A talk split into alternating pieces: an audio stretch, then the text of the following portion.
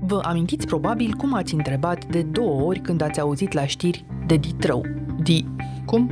Acum închipuiți-vă singalezul, care caută Harghita, pentru că da, de Ditrău se știa și în Colombo, de când un sat întreg s-a ridicat să alunge doi brutari abia veniți din Sri Lanka.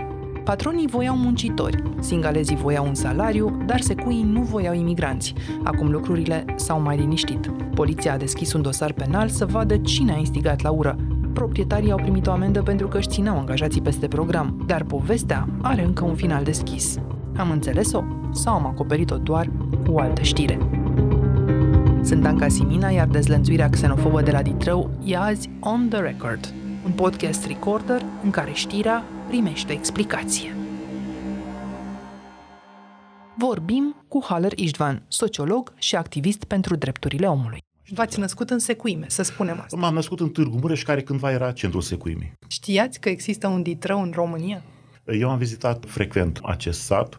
Prima dată eram elev de liceu. Și cum arată Ditrăul pe care îl știați înainte de acest scandal mediatic? Ditrău este un sat extrem de mare, oamenii de acolo sunt foarte tradiționaliști și foarte religioși și ca orice comunitate dintr-o zonă montană unde se lucrează extrem, extrem de greu, au niște tradiții și obiceiuri foarte stricte. Nu doar în Ditrău, dar în foarte multe locuri din secuime, străinul nu este bine văzut. De dacă, ce? dacă este în trecere, este în regulă, nu se poate stabili acolo. Cunosc Mhm. localități catolice unde, în momentul în care a apărut un reformat pentru că s-a căsătorit cu cineva din sat, trebuia să se mute pentru că oamenii nu au acceptat. Să se mute întreaga familie? Întreaga familie trebuia să se mute de acolo pentru că nu au acceptat în sat o familie de reformați. La fel se întâmplă și cu romii, în foarte multe sate nu sunt lăsați să se mute. Unii s-au lăudat cu faptul că în 86, când s-au mutat două familii de romi, atunci le-au dat foc ca să plece de acolo. Deci această atitudine, din păcate, a existat de-a lungul timpului. Mai mult, aș putea să spun că uh, sunt cunoscute acele conflicte care au fost între o parte a unui sat și cealaltă parte. OASEC și FESEC se numește, partea de sus și partea de jos a satului. Dacă cineva, spre exemplu, uh, la un bal, un băiat avea curajul să danseze o fată din partea cealaltă a satului, risca să fie bătut acolo la bal. Deci uh, această intoleranță față de străini, chiar dacă acel străin este doar dintr-o altă parte a satului, există de foarte mult timp. Nu v-a uimit când ați văzut că acolo se întâmplă ceva?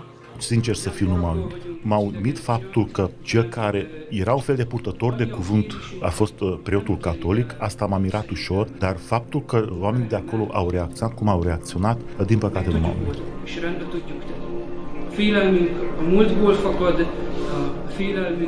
Preot catolic așadar, urmat de o întreagă comunitate și de amenințări cel puțin din nou cu incendierea caselor celor care ar fi putut să-i găzduiască pe nou veniți. Da, exact. Această amenințare cu violență în zona respectivă nu este chiar ieșit din comun, din păcate. Dincolo de asta, cum se spune pâine albă în ungurește?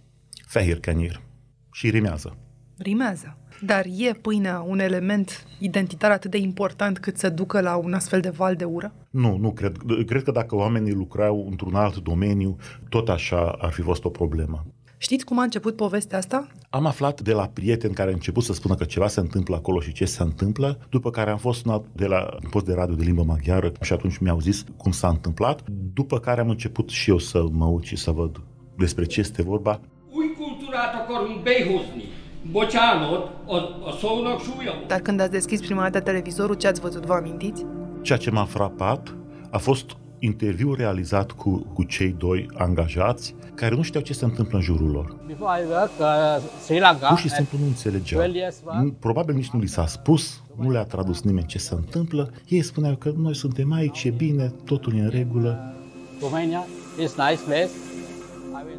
I mean, Faptul că acei oameni sunt în mijlocul uh, unei furtuni și nimeni nu l-a avertizat măcar. Aveți grijă, nu e de bine. Am luat legătura cu persoane din cadrul Inspectoratului General de Poliție. Eu fac foarte multă formare pentru polițiști în uh, domeniul discriminării și în domeniul combaterii infracțiunilor motivate de ură. Am sunat și am întrebat ce se întâmplă. Și mi s-a spus, calmați-vă, știm, așteptăm să avem mai multe probe și după aceea declanșăm cercetare penală. Mi-au zis să nu spun nimănui că nu cumva să se afle, pentru că în momentul în care se află, eventual, oamenii de acolo ar fi avut un alt comportament știind că ceea ce urmează va fi rău pentru ei. Ați zis până acum discriminare, dar vi s-a părut de la început că e vorba și de un caz clasic de rasism? Da, este în mod evident o infracțiune motivată de ură și în mod evident despre asta este vorba aici. Csak, hanem a következményektől félünk. De unde să fi apărut flacăra asta a urii dintr-o dată? Dacă mă transform în sociolog, atunci aș încerca să caut o relație de cauzalitate între modul în care televiziunile de limbă maghiară promovează ura împotriva migranților și modul în care cetățenii au înțeles să acționeze în acest caz. Din păcate, televiziunile maghiare toate sunt împotriva migranților. În fiecare știre se spune unde au mai comis niște infracțiuni, cât de mare rău fac aceste persoane în alte țări. Iată ce bine este că noi nu vrem să acceptăm migranți în țară. Horgosnál továbbra is feszült a helyzet. A határ szerb Din când în când mă uit ce se spune la știri și cu asta sunt hrănit cât de rău este cu migranții. Arabul biztatja társait a magyar határt De cât megrohamozó timp? csoport vezetői. În ultimii 10 ani, cu siguranță, asta este una dintre cele mai mari teme. În mass media din Ungaria trebuie să facă această diferență pentru că în mass media de limbă maghiară din România sunt mult mai filtrate. Câte posturi uh, românești de limbă maghiară avem astăzi? Doar în Târgu Mureș și oprind vreo trei. Deci oamenii se uită la cel puțin trei televiziuni de limbă maghiară care au sediu aici în România. Nu, oamenii se uită foarte, foarte rar la aceste posturi. În general se uită la posturile din Ungaria. Deci dacă mergem într-un sat, cum este Ditrău, și întrebăm oamenii la ce se uită, am temerea că peste 95% din săteni se uită exclusiv la posturi din Ungaria. Ce îi fascinează acolo? De ce s-ar uita la ce se întâmplă în Ungaria zi de zi? Le place mai mult, cu asta s-au obișnuit, mai sunt acolo și niște seriale frumoase braziliene, pe aceste posturi din România sunt mai mult știri culturale, uh, ceea ce pentru un sătean nu este atât de atractiv. Primul lucru până aici, pentru că aș vrea să înțeleg un pic mai bine fenomenul acesta, aveți idee în timp cum s-a schimbat acest consum când s-a făcut trecerea de la televiziunile de limbă română mai mult spre cele de limbă maghiară? Până în 90, în zona de graniță, cam toată lumea se uita la posturile din Ungaria, inclusiv românii, pentru că la noi erau două ore pe zi, din care o oră și jumătate cu tovarășul și tovarășa. Bun. După 90, această situație în zona de graniță nu s-a schimbat la maghiari. În continuare cu asta ne-am obișnuit, la asta ne uităm. Însă în zona noastră, până nu prindeam uh, posturile din Ungaria, a apărut primul post Duna TV, care se putea prinde prin cablu și în România. Primul post privat a fost Pro TV, dacă nu mă înșală memoria, și atunci toată lumea a început să se uite la Pro TV, inclusiv cei din secuime, dar în momentul în care a apărut Duna TV, în sfârșit un post pe care îl înțelegem mai bine uh, și atunci începeau să se uite doar la Duna TV. Duna TV este un post din Budapesta. Și ce se întâmplă, de exemplu, pe acest post de televiziune, acum dacă deschidem jurnalul la ora, nu știu, la cât e, la 7, la 8? Hálózat szervezi a migrációt a Balkánon, erről Orbán Viktor beszélt a Kossuth Rádióban.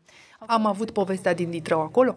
Uh, Da, Cum? oarecum tratat că, uite, migranții și acolo creează probleme. Deci cam, cam, dacă ne uităm la mesajul subliminal, cam asta este, uitați, se creează niște probleme. Biata comunitate din Ditrău, asta a fost abordarea. Uh, Și dacă ne gândim la consecințe, cu siguranță, iarăși, vor fi niște victime secui, victime ale românilor. Cu siguranță asta se va întâmpla în mentalul unor oameni și de aceea este foarte important ca niște personalități din cultura maghiară să se exprime. Domnul Marco Bela a avut un mesaj clar, Biserica Catolică a avut un mesaj clar. Este nevoie de aceste mesaje. Oamenii să înțeleagă. Aici nu este vorba că statul român interzice maghiarilor ceva. Nu, aici este vorba de respectul față de lege, de respectul față de oameni, de respectul față de drepturi. Și oamenii trebuie să înțeleagă că dacă vor fi cumva condamnați penal, vor fi condamnați din acest motiv și nu din alt motiv. Cum s-a produs totuși enclavizarea asta socială? Cum ați inter- numit deci, fenomenul? uh, este o, o zonă în care se trăiește foarte greu, o zonă în care agricultura este extrem de complicată, o zonă în care secole de-a rândul proprietățile erau foarte puține și atunci pentru fiecare proprietate trebuie să te lupți, o zonă în care după 90, când au fost retrocedări, frații și-au omorât frații pentru proprietate, au fost niște conflicte enorme despre care presa de limbă română nici nu prea știe. Terenurile sunt insuficiente pentru un trai decent prin agricultură. Această nevoie de a avea un teren este atât de important încât s-a format această idee. Vine un străin și ne ia ceea ce avem. Când am început să lucrez în domeniul drepturilor omului, am stat foarte mult în instanțele de judecată și am fost oripilat de faptul că la Curtea de Apel Mureș, cele mai multe cauze care ajungeau erau pe moșteniri din județul Harghita. Acolo când moare cineva, toate rudele merg în instanță spunând că acea proprietate ar trebui să fie a mea, eu sunt băiatul cel mai mare, eu trebuie să moștenesc. Sentimentul este că nu cumva să pierd ceva ce este a meu. E un sentiment foarte ciudat, foarte greu de înțeles pentru cineva care nu trăiește într-o zonă montană unde agricultura este extrem de grea. Te naști cu sentimentul ăsta? Se formează cultural acest sentiment. Dacă nu te duci la coasă, spre exemplu, atunci nu ești bărbat. Acolo, când au apărut persoane care lucrează în domeniul comerțului sau în domeniul turismului, au fost niște sentimente foarte negative față de cum adică. Legătura cu vestul ne-ați explicat-o. În principiu sunt oameni care se uită acolo, mai ales la televizor, le-au și plecat copiii spre vest, spre Ungaria? Da, da asta este și o problemă, de aceea este nevoie să, să se aducă muncitori uh, din alte țări. Cum a fidelizat puterea de la Budapesta secuii din România? Televiziune, servicii sociale, servicii medicale, școli, grădinițe care se finanțează prin fundațiile puterii de la Budapesta de asemenea? Nu cred că putem să mergem chiar atât de departe. Pur și simplu apartenența la o comunitate, mesajul politic permanent prin posturile de televiziune, sentimentul de coeziune a comunității maghiare duce la acceptarea acestor mentalități. Și asta s-a întâmplat peste noapte? Nu, asta s-a format cu timpul, în mod evident. Granița aceasta invizibilă din jurul comunităților pe care mi le-ați descris, de unde vine?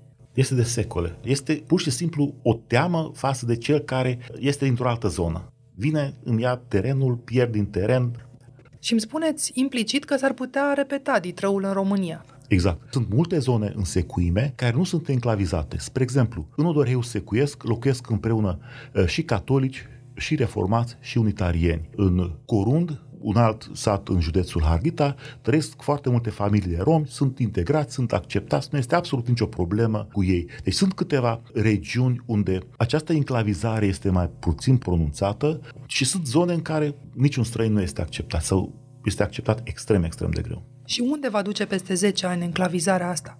La nimic bun, asta este evident. Îmi descrieți o comunitate foarte vulnerabilă care s-ar putea multiplica. Da. Ce pericol înseamnă asta pentru alegerile care vor veni? Nu văd un pericol pentru alegeri, eu văd un mare pericol pentru acei oameni care vin în România să lucreze și cu care nu suntem obișnuiți. Sunt doar 40 de mii, mai degrabă vezi un OZN decât un uh, muncitor din altă parte în România. O să vedem din ce în ce mai frecvent, pentru că ne lipsește forța de muncă. În momentul în care chiar ne apucăm să facem autostrăzi, în momentul în care chiar ne dăm seama că avem nevoie de mai mulți medici, ce are să se întâmple în Transilvania, unde, așa cum spuneți, nimeni nu e primit în unele comunități? Vor fi multe conflicte dacă nu îi obișnuim cu gândul.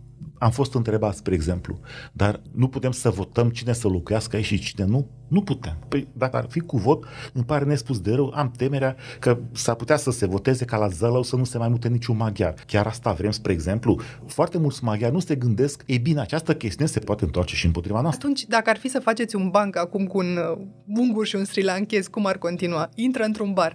Nu știu. Este imposibil să intre într-un bar și să fie bine? Uh, da, uh, s-ar putea să, uh, să intre doi sri lankezi și să iasă doar 20 de secui de acolo. Umor negru este. Umor, umor foarte negru, umor foarte negru. Ca să fiu sigură că am înțeles, rasism există. Există. Acolo. Există. Se poate extinde foarte ușor. Da. Asta creează niște vulnerabilități. Absolut. Nu neapărat electorale, dar mai ales sociale. Vul- mai ales sociale, mai ales sociale, da. Ați văzut, ați identificat liderul de opinie care să se bată cu Victor Orban pe acest mesaj? Nu, nu cunosc. Și, și atunci din vom păcate, asista la urbanizarea Transilvaniei sau a uh, Harghitei și a Covasnei? Foarte mulți dintre ei sunt cetățeni ai Ungariei și pentru ei se pare că Orban Victor este foarte important, mai ales pentru că Orban Victor a fost cel care le-a dat această cetățenie. Deci, în mod evident, Orban Victor a devenit un erou. Nu știu cum vom găsi niște mijloace de a contracara acel populism. Nem olyan könnyű betörni Magyarország területére, mert nagyon komoly műszaki határzárat építettünk ki. Și ați închide televizorul. Nu, nu, nu. Să nu închidă oamenii televizorul, să se uite la acele filme frumoase, dacă se căsătoresc sau nu se căsătoresc la finalul episodului 362. Dar în momentul în care apară astfel de știri să înțeleagă faptul că acel mesaj nu este uh, acceptabil într-o societate uh, civilizată. Sau să se căsătorească Ildico cu un singales. Exact asta mai trebuie să afle un preot catolic ca să fie absolut împotriva celor relații. Vedeți conflictul din Ditrău stins? Nu, nu este stins. În rezolvarea conflictelor avem nevoie de două lucruri. Unu, vinovații să fie trași la răspundere, ca oamenii să vadă așa ceva se sancționează. Și doi, să mergem să explicăm oamenilor de ce ceea ce s-a întâmplat nu este bine și nu este corect. Sper ca Biserica Catolică să-și instruiască preoții, inclusiv cum să vorbească despre aceste probleme. Și reducând la un singur cuvânt explicația de acolo, care ar fi rasism, intoleranță, altul? Intoleranță.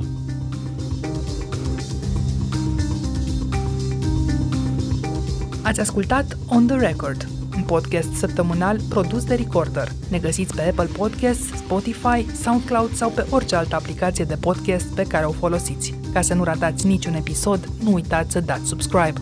Iar dacă vreți să fiți parte a comunității Recorder, ne puteți susține printr-o donație pe www.recorder.ro. Contribuțiile voastre ne vor ajuta să producem mai mult conținut. Eu sunt Anca Simina, ne reauzim vineri.